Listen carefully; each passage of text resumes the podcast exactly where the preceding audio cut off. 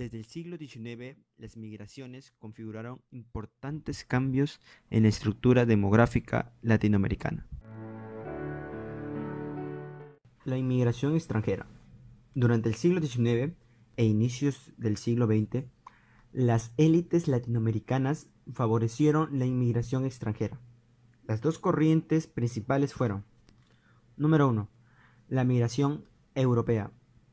Las políticas inmigracionistas de los estados latinoamericanos buscaron atraer población europea a sus países. Esta inmigración se considera superior y pretendía que contribuya al desarrollo del país. Se calcula que entre 1820 y 1930 más de 12 millones de europeos se instalaron en América Latina.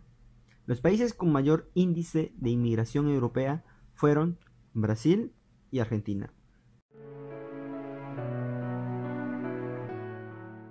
Número 2. La migración ascética. Los principales inmigrantes ascéticos que llegaron a, Latinoamérica a mediados del siglo XIX son de su procedencia eh, china y japonesa. Uno de los destinos más importantes de la inmigración china fue el Perú, donde había necesidad de mano de obra barata. La población japonesa tuvo tres destinos principales, México, Brasil y Perú.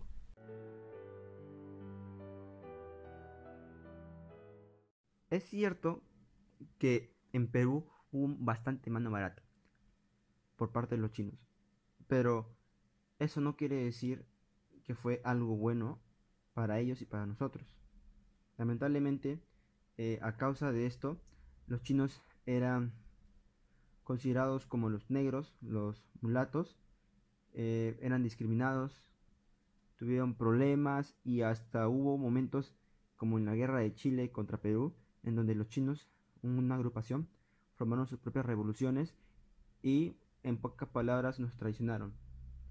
Pero lo bueno de ahora es que ahora todos somos iguales ante los ojos de Dios y ante la ley.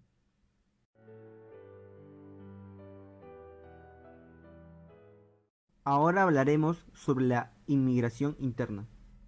A partir de 1940 se produjo en América Latina un movimiento migratorio del campo a las ciudades lo que aceleró la urbanización del continente.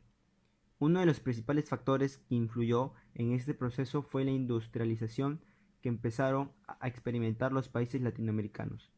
Esto trajo como consecuencias el empleo masivo de la mano de obra, lo que introdujo cambios en las estructuras sociales.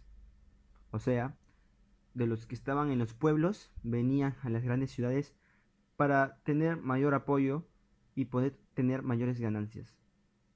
Esto, sí o sí, iba a generar un desequilibrio, pues iba a haber en las grandes ciudades una mayor concentración de personas y en los alrededores casi nada. La conclusión es la siguiente. Durante a mediados del siglo XX surgieron muchos cambios para toda América Latina uno de ellos, eh, ya mencionado, es la migración y la inmigración. Otro de ellos también es el sufragio femenino, entre otros. Debemos valorar lo que nos pasó para mejorarlo y hacer que nuestras sociedades crezcan y no retrocedan. Un claro ejemplo es mencionar cuando los chinos vinieron a nuestro país, al Perú, y lamentablemente, como somos peruanos, los tratamos mal y al final se devolvió nuestra paga, como la ley del talión. Otro ejemplo es también de las mujeres que por muchos años y hasta ahora no tienen el mismo derecho que los varones. Debemos cambiar, no para mal, sino para bien. todos somos iguales ante Dios y eso es lo que siempre debe prevalecer. Muchas gracias.